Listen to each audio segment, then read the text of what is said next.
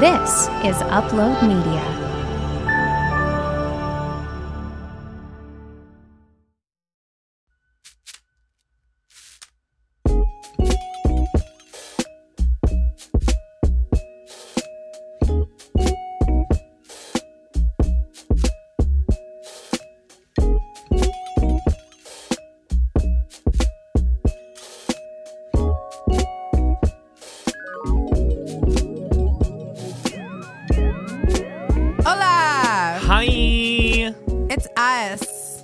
Favorite podcast host. Oh my God, on your favorite podcast. Oh my god! If you didn't know, it's Othered, and I'm Caleb. And I'm Sarah. And here we are. Here we are. Yay.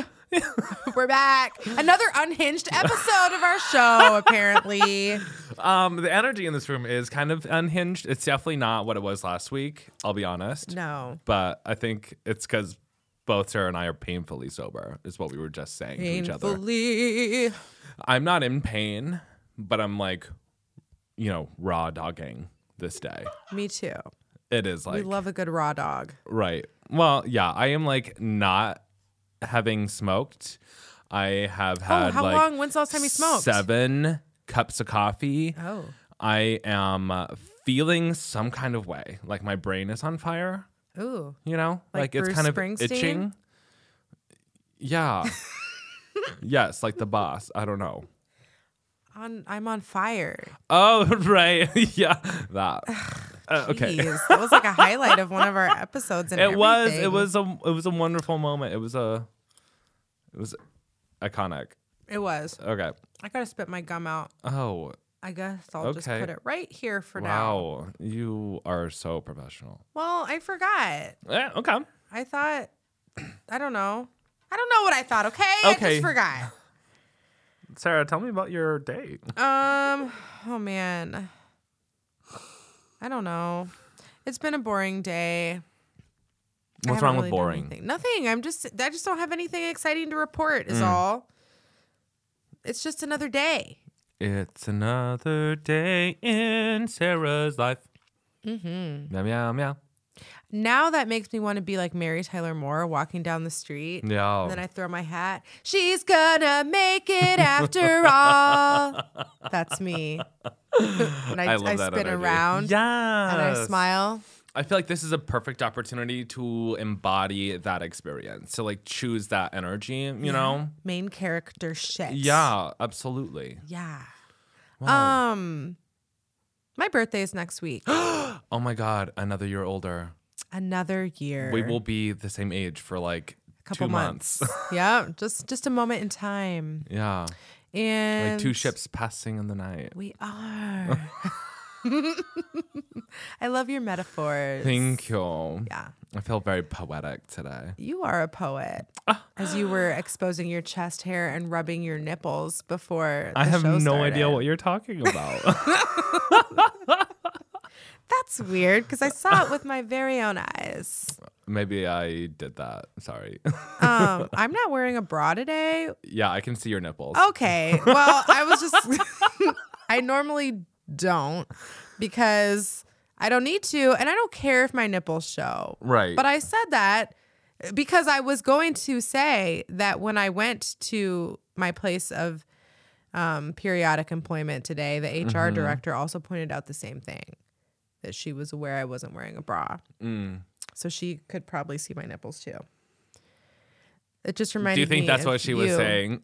I don't know why. I don't know the point she was making. She was saying I can see your nipples. She was like, "Yeah, since you're not wearing a bra today," and yeah, I, I felt like she said that because she could see my nipples. Oh, she is- most definitely said that because of that.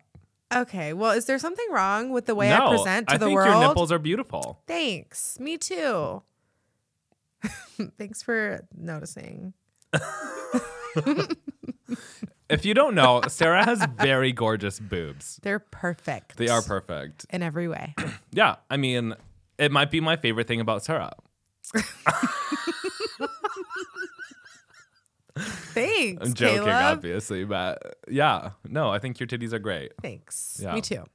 They're one of my favorite things about myself. I love everything about me. Okay, yes, absolutely, 100%. And this just made me think about this book that we're reading because we have a book club. And if you're not a part of it, I'm sorry, you're not cool enough. Bad bitches be rated. Right. And we're reading this book called Pleasure Activism. And it is like all about pleasure. And I think it's like the things that are standing out to me right now in this moment where we're talking about this conversation is this dialogue that happens in the book about knowing your body and appreciating your body and loving your body. And it also makes me think of Jessamyn Stanley and how mm. much in love she is with her own body. And I'm like, yes, yes, yes. And it is like very feminist and it's very like um, black feminist literature and like movement. And it's all based in that stuff. But I'm like, I'm snapping. I'm also getting a lot out of it as Yeah. a white cisgendered gay male. Um, I just am like eating it up. I'm like loving this black feminist uh, conversation. I'm like very into it. I think black women are so amazing and fascinating. Yeah. And I really love when our experiences and our perspectives are centered. Mm, yeah. Well, you guys have s- so many important things to say. Your your perspective is so important. Yeah. Um, and centering your voice is so enlightening. Yeah. You know, in ways that like, you know, I just could never know. You don't know if you if you don't know. Right. Right. Well, I feel like that when I read um, books about uh, the LGBTQIA plus community. Sure. Because I'm always like, oh my God. I read this book called Memorial, and it was written by a gay black man. And it was written about a gay black man and his Hispanic partner. And they talked a lot about sex, they talked about the dynamics of conversation, intimacy, um, and just like being in the same space Yeah. in that book. And I was, I felt, I always have these Karen moments where I'm like, oh my God, that's what the gays are up to. But like, I, I You're clutching your pearls Yeah, like, I'm oh my like, god. oh my goodness, How scandalous. scandalous. but I'm always like, wow, you're exactly right. Like you just don't know what you don't know. And I think so often we are subconsciously focused on a very narrow perspective of very specific people. Yeah.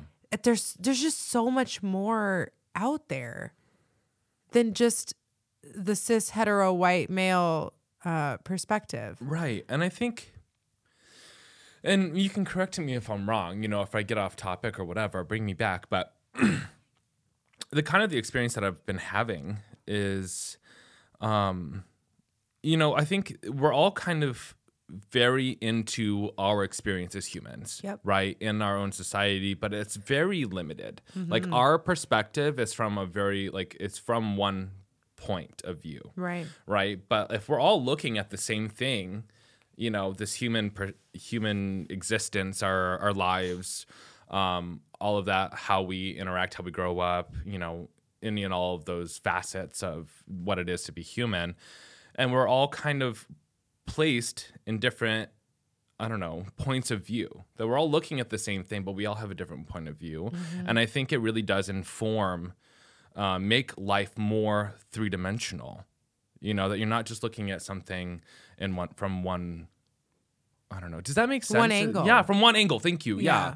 That we're kind of circled around this one thing and i don't know it just it feels like you know when i hear things uh, from your perspective or when i hear things from adrienne maree brown's perspective or from jonathan van ness or karama or whoever you know is like a prominent you know othered Thought leader. thought leader, I I see more of myself and can see more of my experience in life being shown to me from a different perspective. Mm-hmm. And I definitely feel like it, it makes my life fuller and mm-hmm. more rounder and deeper mm-hmm. and We love a deep. girthier. You know, Ooh. like there's just like more like weight to it. There's you more know? to hold on to. Right. Yes. Yeah. Yeah. I agree. I love learning about people and about their experiences. And I I don't know what made me think about um I was thinking about how I love so many people that are different than me and about how much value that has added to my life. And I'm like, how can people, because there are people that will never love people different, right? Like, there are some people will never change. Mm. Um, there are people that are never going to seek out a gay friend. Right. There are people that are never going to make friends with people outside of their socioeconomic background or their racial background or Mm-hmm. whatever. So it's like, how can we show those people like what they're missing without them, you know, like how can we bring it to them in a way Mm. that they'll get um instead of I don't know, ec- encouraging or expecting them to branch out cuz some people never will and maybe we're just not ever going to reach those people. But I'm very aware of the fact that every time I make a friend with a different view or who is different than me that my world gets bigger. Mm. And it's kind of addicting to me. Yeah. I'm very aware of the ways my thoughts are limited or narrow. Sure. And I hate being that person. I love mm. growing and I love changing and valuing other people and other people's perspectives. Yeah. I think okay, so I've been I was thinking about this actually in the shower, um, of this social, like global social network. You know that I, like I think for a lot of human history, we've been very uh, relegated to you know our own tribes, our own like social um, bubbles. You know, and with the rise of um, the internet and uh, a global market and all these different things that like we were starting to have a lot more cultural um, interaction with each other, right? And that happened too through immigration and all sorts of different kinds of things. And um, you know, I, I can even remember like in middle school hearing that America's a melting pot of cultures and and it is, you know, in so many ways. Um, but I think what I see happening is one culture feeling like it's you know in danger of, annihil- of being annihilated by incorporating or even having any kind of integration with other cultures. You know and there's this uh, um, i don't know resistance to um, understanding or um, seeing things from other people's perspectives because there's the fear of annihilation or the fear of uh, losing that cultural identity. And what I see as kind of like a lubricant with that friction that happens at that clash is like an openness and a willingness to understand, like the empathy that we talk about so much in our in our episodes, and how that kind of pr- creates a softness and a um, a smoothness, a lubricant for that friction to be so not so um, burny, you know, not so burning, not so um, chafy, not so red hot. God. Ouch, you know. Yeah, yeah. Do you know what I'm saying? Yeah, I do that get make what you're sense? I feel like that feels very out here, like outside of my Empathy Body. is the lubricant that we all need. yeah. Yeah. I I get it. It was a very sexually like heavy metaphor phrase, but this I do pleasure understand- activism is getting to me. I could tell. We're gonna have to read a different kind of book next time. it needs to be a little bit more dry. You know, it A can't good be so historical fiction novel or something like that. Yeah, Right.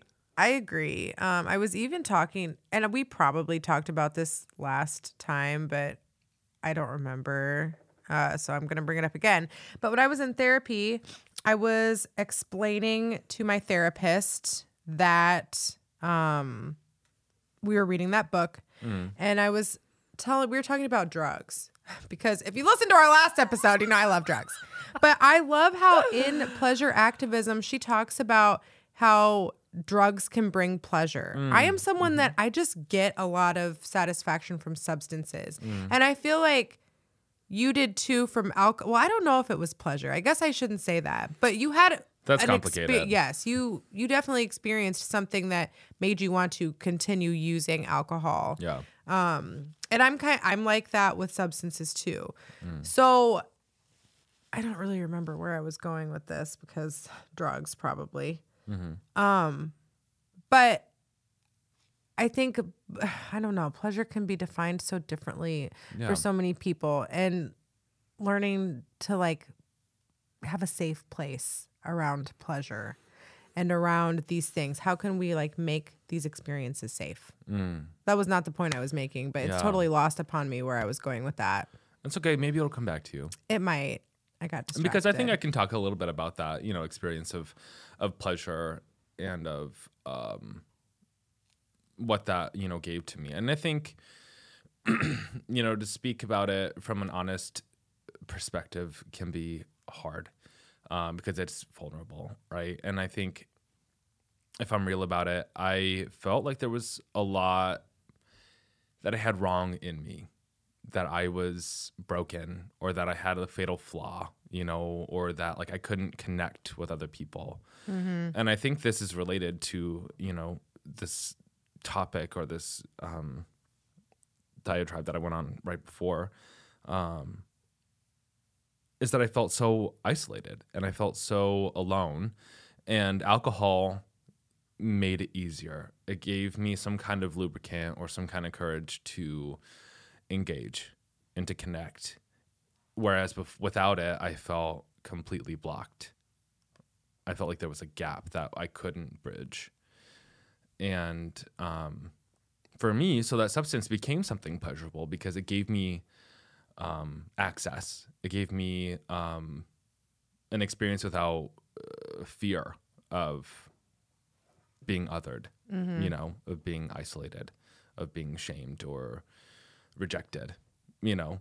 And uh, what I'm finding, and this is something that I hear a lot in recovery circles, is that you know the option, the opposite of addiction, isn't sobriety so much as it is connection. You know, and I think that's Hmm. that is something that I I kind of toss around in my mind a little bit. Kind of like fidget with it and look at it and put it away sometimes, and then come back to it because it just feels really true. That for me, I've had to learn how to connect with my life and with the society at large and with others without the use of substance. You know, that I felt like the way that I was looking at my life or the way that I was looking at myself was not correct. That I, because, and I would continue to isolate myself because of that. And so I used that substance to bridge that isolation, to bridge that gap between myself and others. So I don't know. Like I think that substances can be pleasurable, right? And I it was ple- pleasurable for me for a while until it wasn't. And I can't speak to other, you know, substances because I don't really use those um, very often. But um, I don't know. That's kind of where I'm at with that. Well, that makes sense. I think addiction is really isolating. I watched uh, this weekend. I had a kid-free night, and I watched. Um, oh my God, what is that show? Intervention. Oh God, It's so addicting. I know, and Yeah. it's horrible. And I'm it's like, so hard to watch. why am I watching this? Mm. But it's really addicting. And it is when you get, I feel like addiction truly is like isolation physically, but also mentally. You're just so alone in whatever you're going and Mm-hmm. Yeah. going through, experiencing. And I like how you just said the opposite of addiction is not sobriety, but it is connection. Mm. Because connection I think would save so many people. Like that's that's always the missing piece. Like you feel a disconnect, whether Mm-hmm. Yeah. it's from yourself or a community or a family Mm-hmm. or happiness or Mm-hmm. whatever. That seems to be the driving force behind addiction. Yeah, and I think it's you know it's bolstered too by you know this research that shows that addiction issues are higher amongst people of marginalized communities. You know that addiction is high in the LGBTQ um, community. Alcohol alcoholism is high. Like the reports of the statistics are just you know graver, you know, for us, and. uh I think when we can start to bridge that gap socially, you know, in a better way, instead of, you know, making LGBTQ people out to be, you know, predators and all this stuff. It's just like, it just further, you know, widens the gap between who we are and the beautiful things about us and you know this horrible um disgusting um you know propaganda that's coming from you know the christian right and it's it's hard you know we want socially to feel like we're a part of of everything you know because we exist you know and so why isolate us and villainize us and other us you know mm-hmm. we're just the same Um, we had an experience a couple weeks ago. Me and you, us, we. you and i Yeah. oh Who? Who I don't else would I be going. talking to? I don't know. I know it's a surprise. okay Um, and we met with someone, and we were having a talk, and that person did not speak to me at all. yeah And you noticed, I noticed, and we were t- when we were talking about it afterwards. You were like, "Well, it's because I am a, a gay man, and that person happened to be a gay man too." And I was like, "What the fuck?" Mm. But I can speak to that. I want to be included. And it also makes me think of our conversation with Kat that we had a couple weeks ago where we were talking about, or I had told her my experience while dating someone and how I often feel as a very opinionated, um, outspoken black woman that mm-hmm. people are intimidated or maybe don't include me in conversations or experiences because they don't really want to center whatever I have to say or mm. they feel intimidated somehow, which has nothing really to do with me. That's on them. yeah But I think you're right. I feel like it's the fear of the unknown for people. And if you're unsure about what something or someone will say or do, or the repercussion that that person or their opinion or even their presence will cause, then there's like an inherent need to disclude them. mm.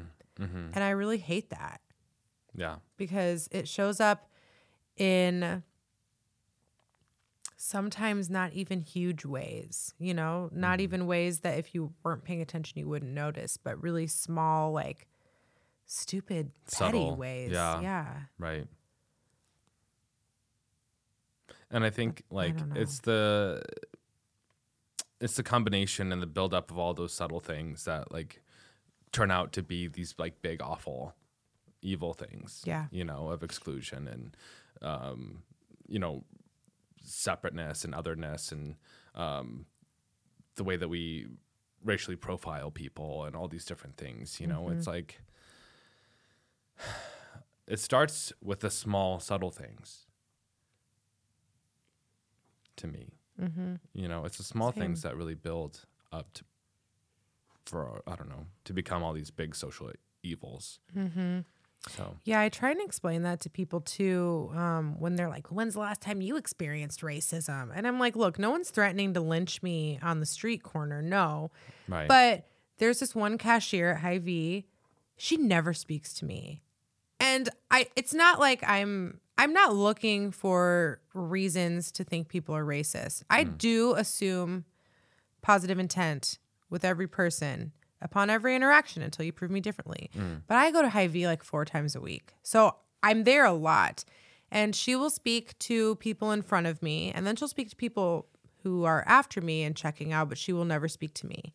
And I'm always like, what the hell? Mm-hmm. But it's those, yeah, it's those small things. And I'm like, I experienced racism in those instances. Mm-hmm. Or during the 2020 election, I live on the northeast side of town with a lot of white people. Mm. And so people started getting really comfortable, like wa- waving their little Confederate flags and putting the weird bumper stickers on. And it just got scary over there for me. yeah um, And during that time, like when I would go to the gas station, people stopped holding doors.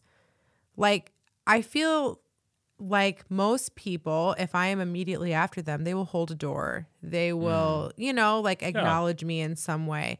But that stopped. And I'm like, it's these things. it's the small subtle things Yes, the small, Oh. subtle things that, unless you're paying attention or aware, you might not notice or someone might pass off as trivial. Um, and it's just not to me and to a lot of other people, but probably the same for you. Just like weird comments that people make, very minuscule behaviors that mm-hmm. could be interpreted as many different things, but to someone who knows what bigotry is Sure. or homophobia is, you know what it means. Yeah. And you know, it's like there's like a scale of like mm-hmm. rejection that you can feel, you know, because of the ways that you're different. Yeah. You know, that like the way that the room kind of shifts when, you know, I get maybe a little bit more extra, maybe a little bit more flamboyant or effeminate when I mm-hmm. respond to something. And there's like that side eye, Yeah. you know, that I get. Like the energy just like shifts that, like, mm-hmm. oh, I outed myself as somebody who's just very Gay. gay you know?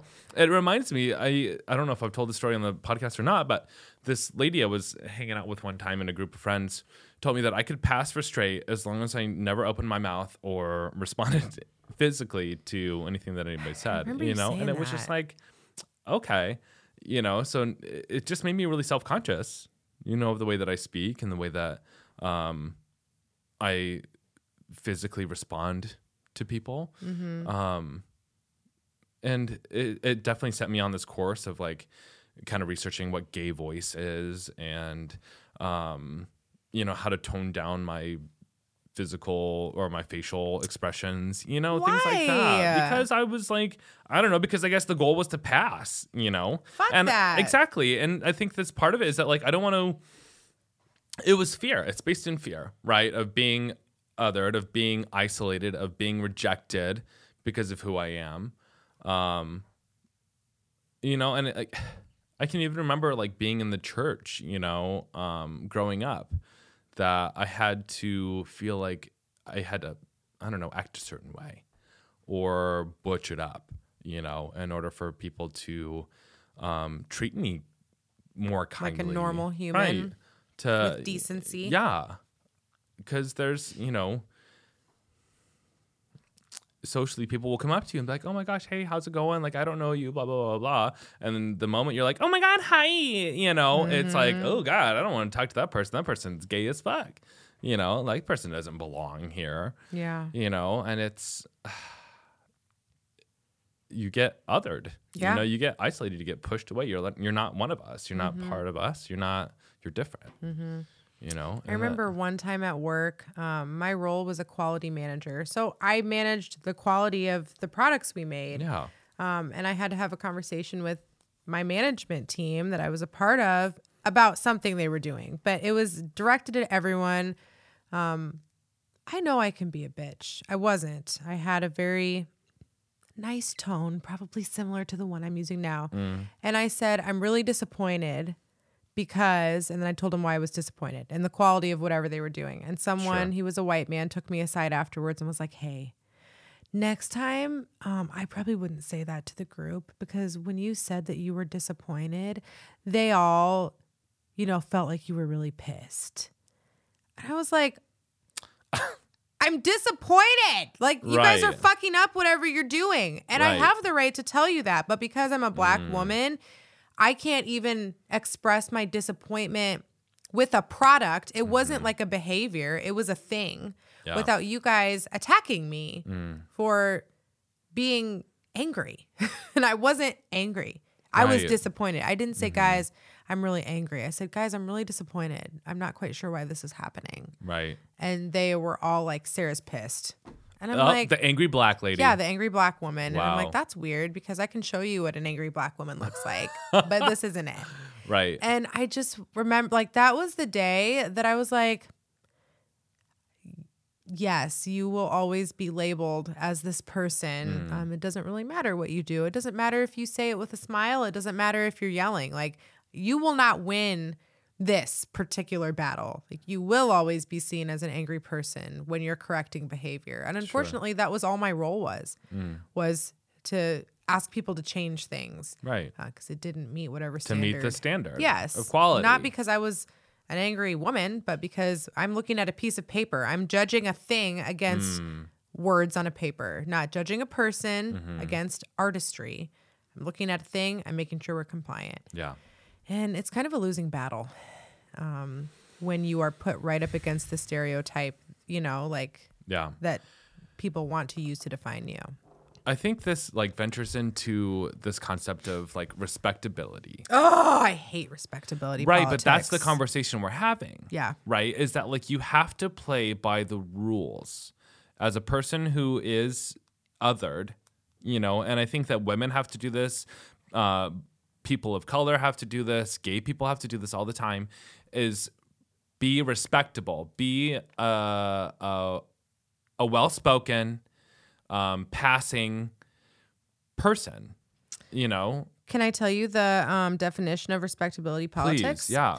It's a political strategy wherein members, oh my goodness, members of a marginalized community will consciously abandon and or punish controversial aspects of their cultural political identity as a method of assimilating, achieving social mobility, and gaining the respect of the majority culture.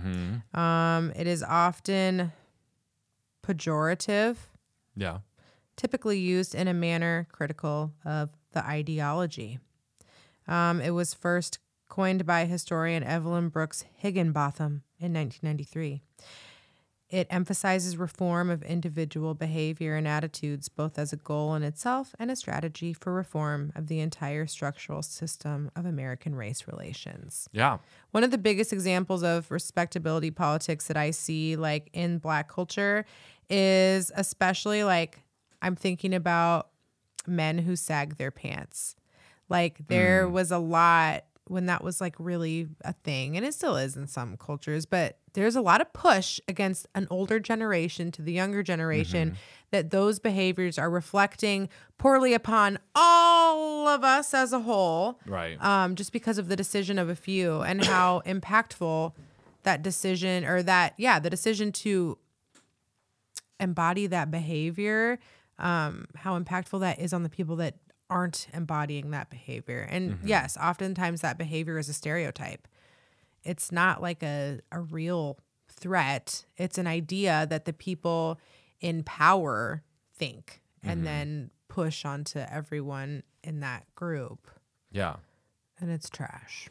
I just, yeah, I can remember the like the first couple of years of getting onto Twitter and starting to follow more uh, blacktivists um, on Black Twitter, and the kinds of conversations that were coming up were conversations that I had, you know, no cultural context for uh, to begin with. And the more that I started to read and the more I started to listen was like hearing more about respectability and how shitty that is. Um, that there's this expectation to play by the rules and to um, basically emulate and assimilate to dominant white culture mm-hmm. and uh, a, a dominant, you know, patriarchal white heteronormative culture in order to have any kind of political momentum or mo- yeah, Yeah. upward momentum or Yeah. upward movement or whatever it is and it's just like eh. But the sad thing is, is that it worked. Mm. You know, like mm-hmm. there were moments in time in our nation's history where respectability politics served a purpose, unfortunately, or it did serve to increase um, political power or social um, stance, I guess, in different groups. It's it's really complicated, and I feel like I, there was an episode of Code Switch that I listened to that talked about respectability politics. It was a long time ago, but they kind of talked about that too. How um, it always seems to come from like the older generations, um, the ones who you know experienced the most prejudice Yeah. in their time. Um, looking at these younger generations, or the being like, loudest prejudice Yes. yeah Yep. And asking them to change because they remember the time when we couldn't do this or that. Mm-hmm. And um, they think it's reflecting poorly upon everyone. And as a woman, Mm. I think about women who are free with their sexuality Yeah. or um, dress however they want to and don't care about what other people think, Mm-hmm. and about how there are women who think that that reflects poorly upon all women as a gender. Right. And it's like we're we should all be free to express ourselves in whatever form we use. Yeah, I think you know, it is like this big macro like you know term, mm-hmm. right? But it, I think it affects you know everybody on in a marginalized community in a small way. Mm-hmm. You know that we're all trying to or being held to this expectation of being respectable, mm-hmm. but respectable to who? Yeah. You know, instead of just operating within uh, and being ourself you know, with our own cultural background or whatever, and experiencing and expressing that, we have to assimilate to whiteness. It kind of reminds supremacy. me of pleasure activism. Yeah. How like we're forsaking our pleasure in pursuit Mm-hmm. of this really weird fake um cis hetero white norm. Yeah. Um, that For approval Yeah, by- for approval. Yeah.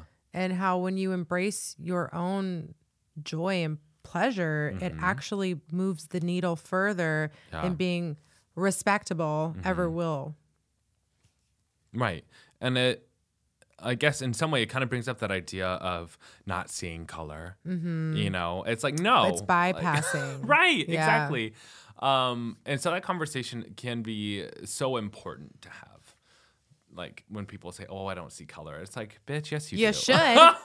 you Yeah, should. if you don't, something's wrong right with you. Right, and we should but like the thing is like we should celebrate it you know instead of like treating it as something that we can't touch or seeing you know racism and all its issues like yes there is like there are cultural differences but those are beautiful things you know and like you shouldn't i don't know isolate people uh who are different than you you know like Agreed.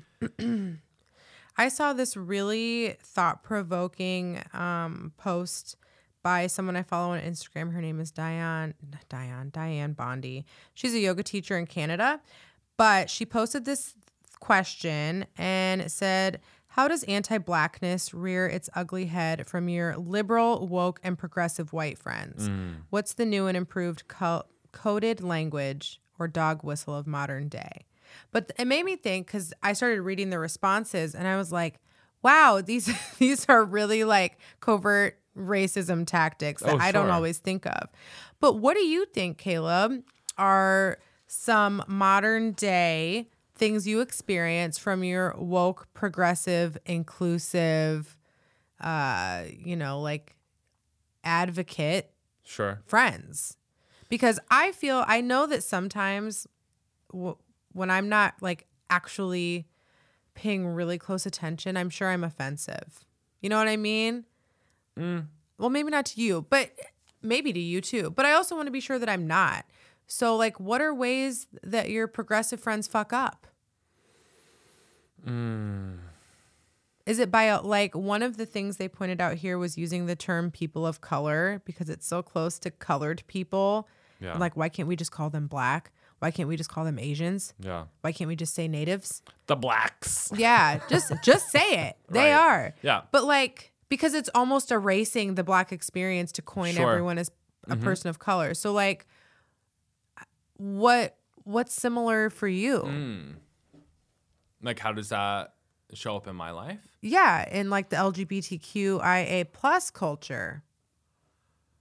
Um, I don't know. That's tough. I haven't thought about that. Um, I- I, guess it's one of those things that I feel more than I, you know, can just point out when it happens. It's like, um, it's yeah. When things are coded, you're like, oh, I know what you're talking about, but you're not saying it. Um, and I think you know probably the LGBTQ issue of the day right now is trans issues. You know, and I think that um, I don't know, when people like get weird about gender, you know, they're like, well, so people that uh, say they're like inclusive or they stand up for LGBTQ Right. or LGB rights, but Right. maybe not the T right, excluding the T rights, yeah, Hmm.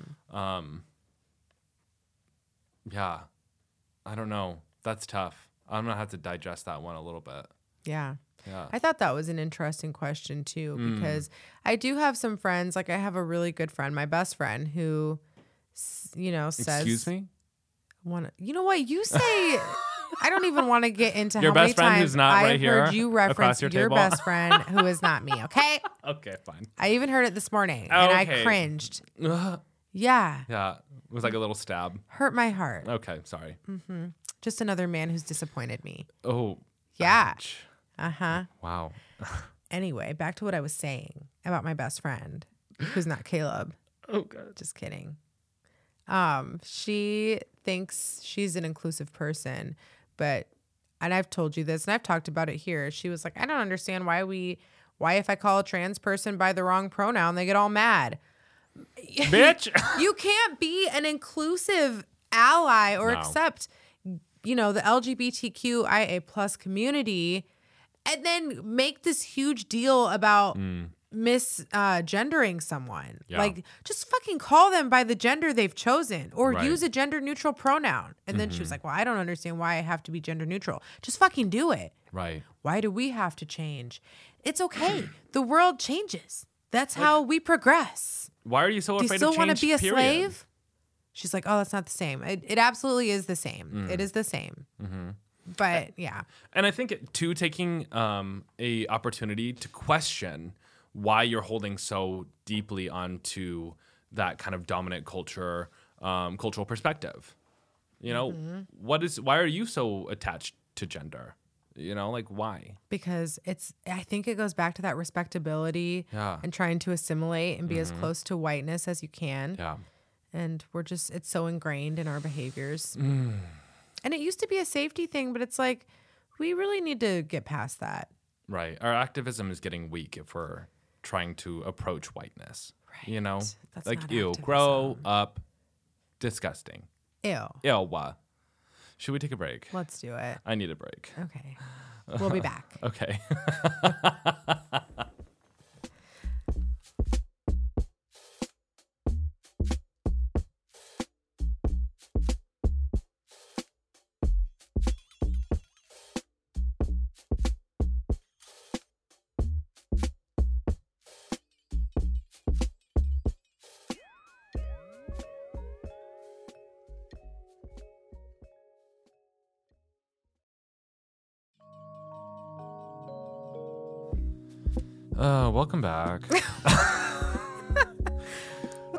I don't know. We just like had so many moments that the listeners will never hear, hopefully.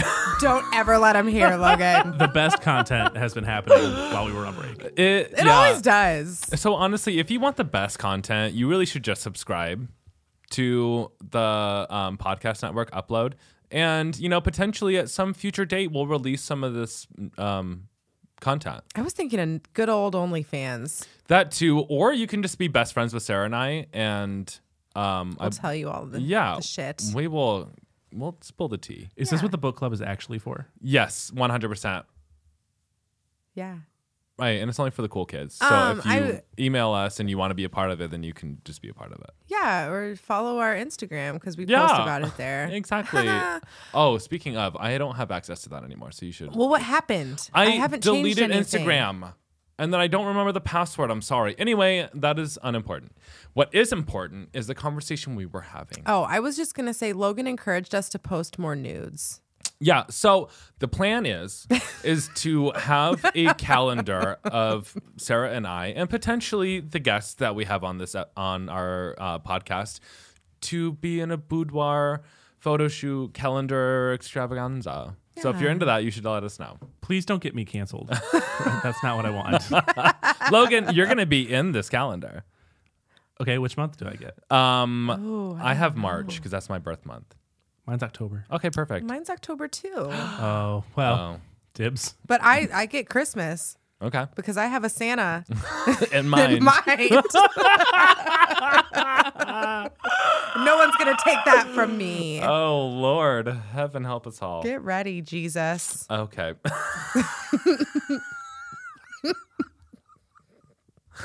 I don't know. I don't know what. Um. Okay. Anyway. Anyway, back to our discussion on race oh yes. and bigotry, Right. and homophobia, Transphobia. transphobia. Love a good hard transition. Yeah. Whoa. It was there was so no subtle. smooth way to get No. there. It was just a hard pivot. Pivot. We like him hard too. Oh Jesus. I'm thinking this should become like a sex podcast. Honestly, yes, I'm into it. 100%. Yes. Yeah, I was uh I've been following a bunch of people on social media. I've been kind of doing like a follow purge, but like not a purge. What's the opposite of a purge? Mm, Binge. binge. Thank you. I've been on a following binge where I'm just like finding all sorts of like sex therapists and dating coaches and people who talk about race and people who um are in the yoga conversation and inclusivity and blah blah blah blah. And I've just been like follow, follow, follow, follow, follow, follow, follow, follow. And now my social media algorithm is like fucked. it's like I don't know what's going on anymore, and so like the reels that I see are just like completely unhinged. Ooh. So it's been great. Um, can I share something that I did? This has nothing to do with anything we've talked about this far. This is the space for that. And this I is meant a safe space. Thank you. I meant to bring this up last week, but apparently I was too high to like throw it in there. So, in listening to Kat, Kat Cantrell, matchmaker, dating coach, Who? Kitty I'm Cat. just kidding. Okay. Kitty cat. Kitty Cat. I don't know if she likes that, but I like it for her. So love you, cat. Um, I have been really doing some reflection and thinking like how I can do better. I've been looking back at people I've dated and wondered, were you the cause of that demise self? And there there's one person, hope hopefully he does not come anywhere close to this podcast. but um there was this one person that I dated. We went on one date. We had a great date. I felt like he was nice and funny and I laughed and it was all good in the hood. And my little traumatized fucking self-sabotaging ass self-sabotaged the shit out of that. I um after our date, we were going to watch a movie. And he was like, "Oh, I don't like scary movies." And I was like, "Red flag."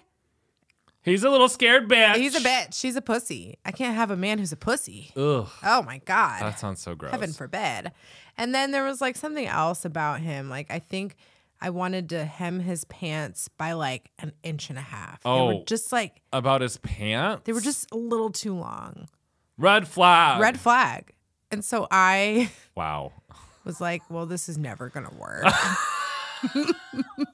Damn, Sarah, that's savage. I know. And you know, now look, this was 2 years ago. Looking back, I know this was because I was right in the middle of a very negative situationship mm. that did not turn out well for me. You were in a place. I was in a place Yeah. and I was I feel like that's what I do. When mm. things go well or someone shows interest and things are normal and stable and boring because they're stable, I'm like, "Oh my god, confusion." And then I ruin it. yeah. So, I actually recently reached out to this man and apologized for um, that behavior. One thing, Okay. and I think this has been instrumental in my life. Okay. in this in transforming my life uh, has been having grace for myself Yeah. in my past hurt place.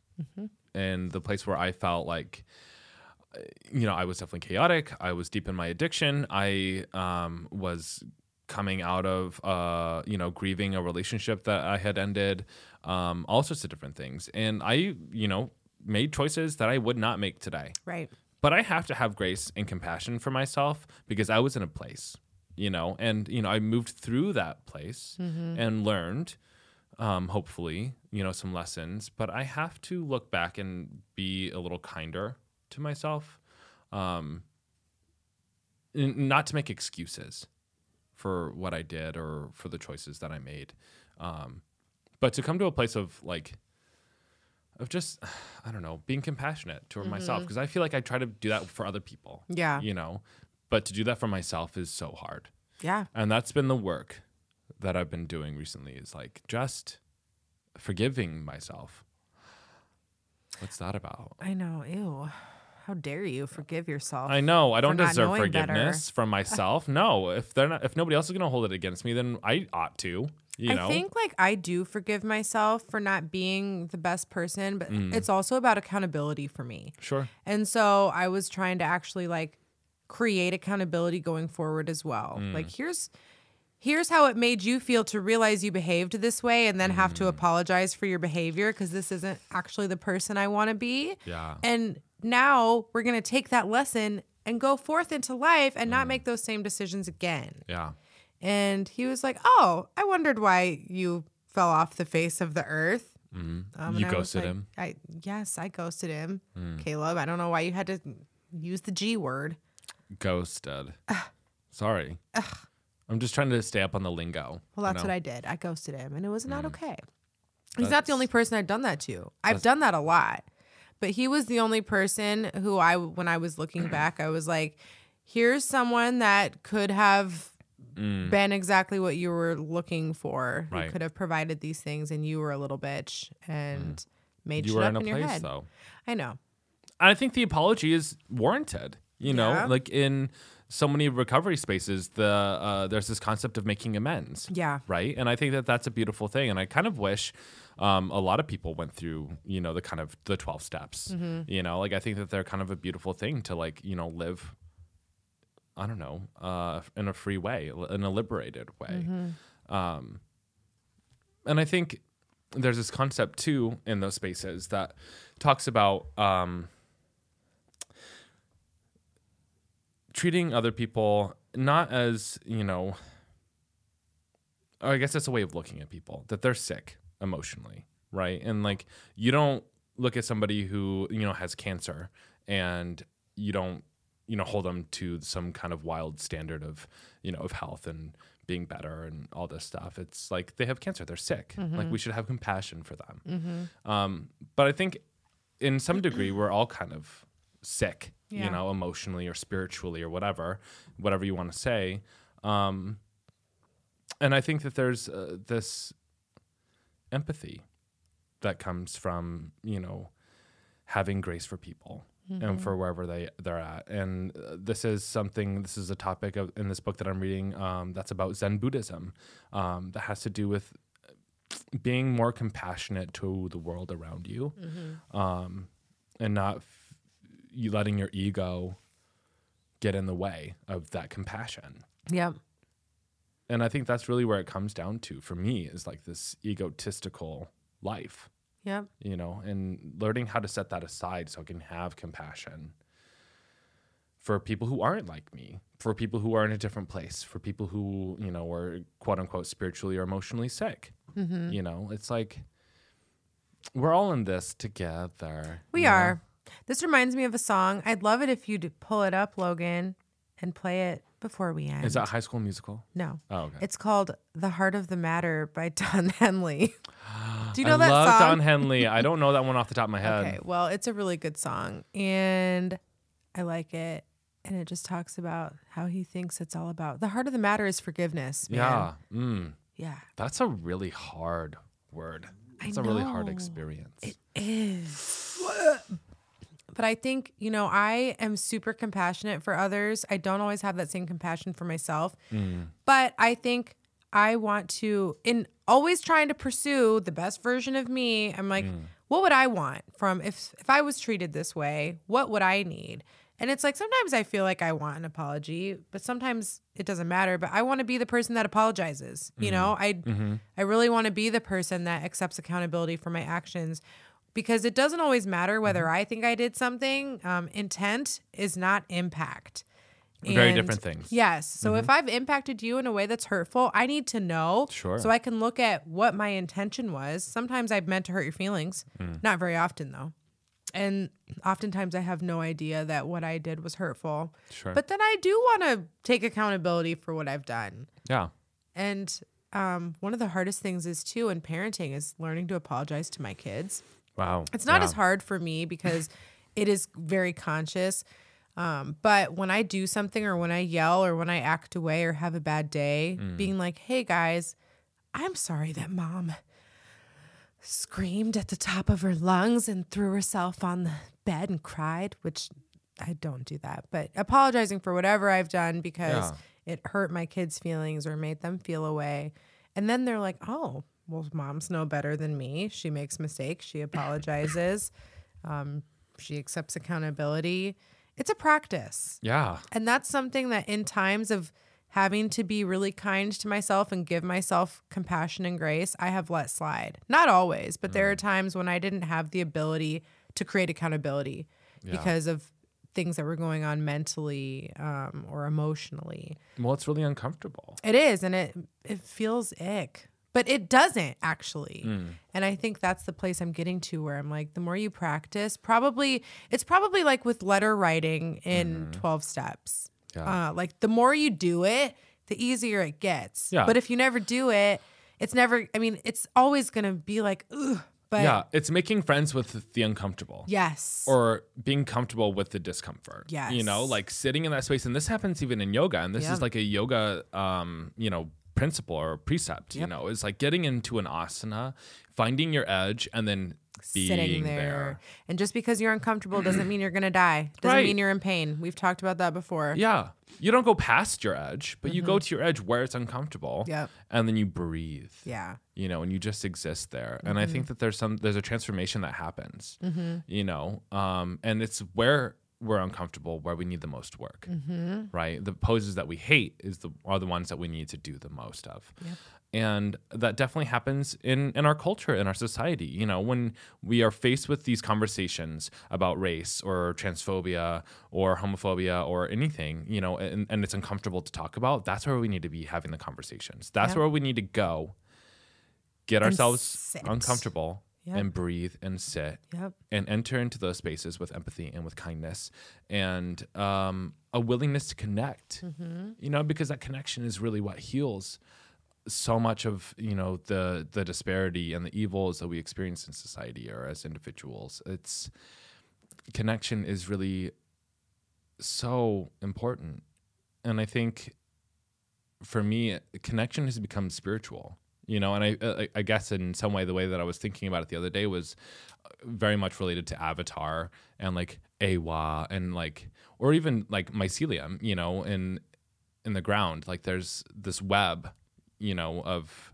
um fungi that exist. And uh, we need to be more connected like that. We need to be more and understand our connection to each other um in order to heal in order to function better. Yep. Because when we function away and apart and separate and isolated from is where shit gets fucked up Yep. and that's we need to resist that we need to resist the isolation we need to resist the disconnection when we notice a disconnection find ways of reconnecting mm-hmm. Well, that was beautifully said. Oh my gosh. it's hard it's hard as fuck It is hard. But you're right. That's what heals. You can't heal in isolation. Nothing Mm-hmm. No, happens. we need there. each other Yeah, we do. We really do. Like I need my friendship with you. I need my connection to you. And and I need that my connection with Logan and with everybody else who lives in this city, you know, like and to think of myself as somebody who exists outside of the realm of um I don't know, what is that? Uh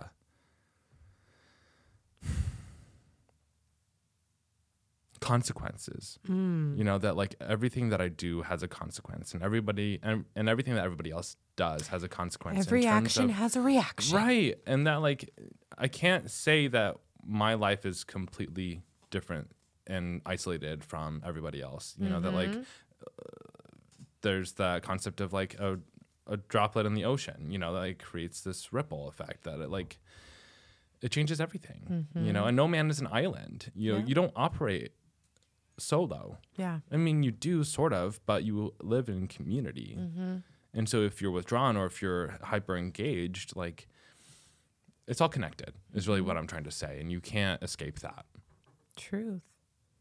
So, Deep shit. yeah. I like that. Mm-hmm. Yeah. So connect. Connect. Find a way of even offering the olive branch, Mm-hmm. you know, of bridging the gap that people perceive Yeah. because it's not real. Yeah. That, that gap it does, does, does not exist. No. And I think a true smile, even, can go a long way to bridge a gap, Mm-hmm. you know, or I don't know, just an act of kindness, like holding the door open for a person or whatever. You know, you don't realize how big these little small actions are, but they are so big. They carry a lot of weight in terms of feeling connected and feeling grounded in a society. Mm-hmm. We need to look out for each other, we need to care about each other. And the small ways matter. Mm-hmm. They really do. Yeah. Be open, be willing to making that connection. Yeah. I mean, I just think you said that so perfectly. I don't have anything to add to that particular thing. it's so true. Here we go. Here's Don. Ugh. So the first verse doesn't really apply, but it's the chorus for me. Hmm. It's a song about a breakup. just like every other song, it seems, on the planet. Well, yeah, relationships are so important. Yeah. Do you know what song this is now? No, I might know it at Didn't the. wanna hear. Oh, it's like the karaoke. Knew it. version. Oh, There's- good. There's we can lyrics sing at the bottom. along. Talking on the phone. She said you found someone. No, not moving on. Oh no, I can't do that. Look at his face. Ugh. Zaddy. How I lost me and you lost you. That's so deep. Oh on the God. December calendar with Sarah, can we Photoshop Don Henley in there then? Yes. As the Santa? Yes. No. If I get a real lap to sit on, Logan. Is this it? I'm learning to live without you now. Ugh. But I miss you sometimes. The song's gonna make me cry. I know. The more I know, the less I understand. Tell him, Don. I'm learning again. Here we go. I've been trying to get down to the heart of the matter, but my will gets weak. And my thoughts get scattered, but I think it's about forgiveness. Ooh. Ooh. Forgiveness. Even if, even if mm-hmm. you don't love me anymore. I do know this song. Isn't it good? Oh my god, it's so good. I love this song. Ugh. But yeah, the heart of the matter is always about forgiveness. And it doesn't even matter if that person loves you or cares about the thing. Like, Right. it's Forgiveness is for you. Yeah. Yeah. Yes. Ugh. And I think the thing I've learned about like most of that stuff, whether you're like asking someone for help or asking someone for forgiveness, is nine times out of 10, they're going to do it. Yeah. It's like your own shit that holds you back. Mm-hmm. Yeah, that vulnerability. The heart of the matter. Wow. Yeah.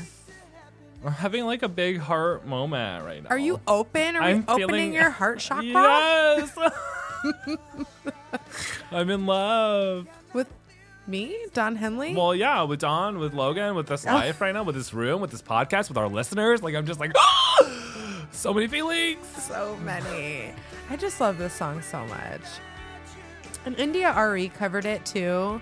Ugh, Um, so it's like doubly good. I love covers. I do too. But I really like this version. Well, yeah. Yeah, the words are impactful. See? He's learning again. Ugh. Look at him go. Get down. I just hope everyone like adds this to their um, libraries. Yeah. Okay. Well, I'm definitely adding this to my sex playlist. So Ew.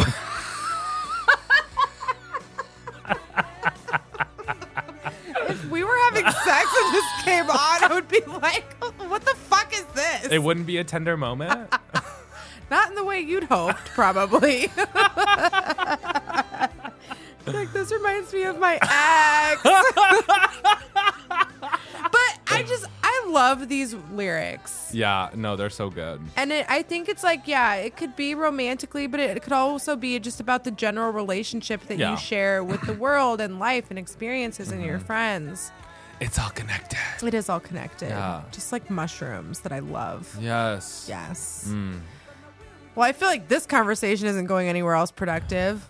Yeah. I feel like my my brain has a lot of tingly things happening right now. So Wow. yeah, there's a lot to digest and process from this conversation, and I'm into it. And that's kind of that's why I like to show up here. You know, that's what I'm here for. That's why I show up every week. Yeah. Okay.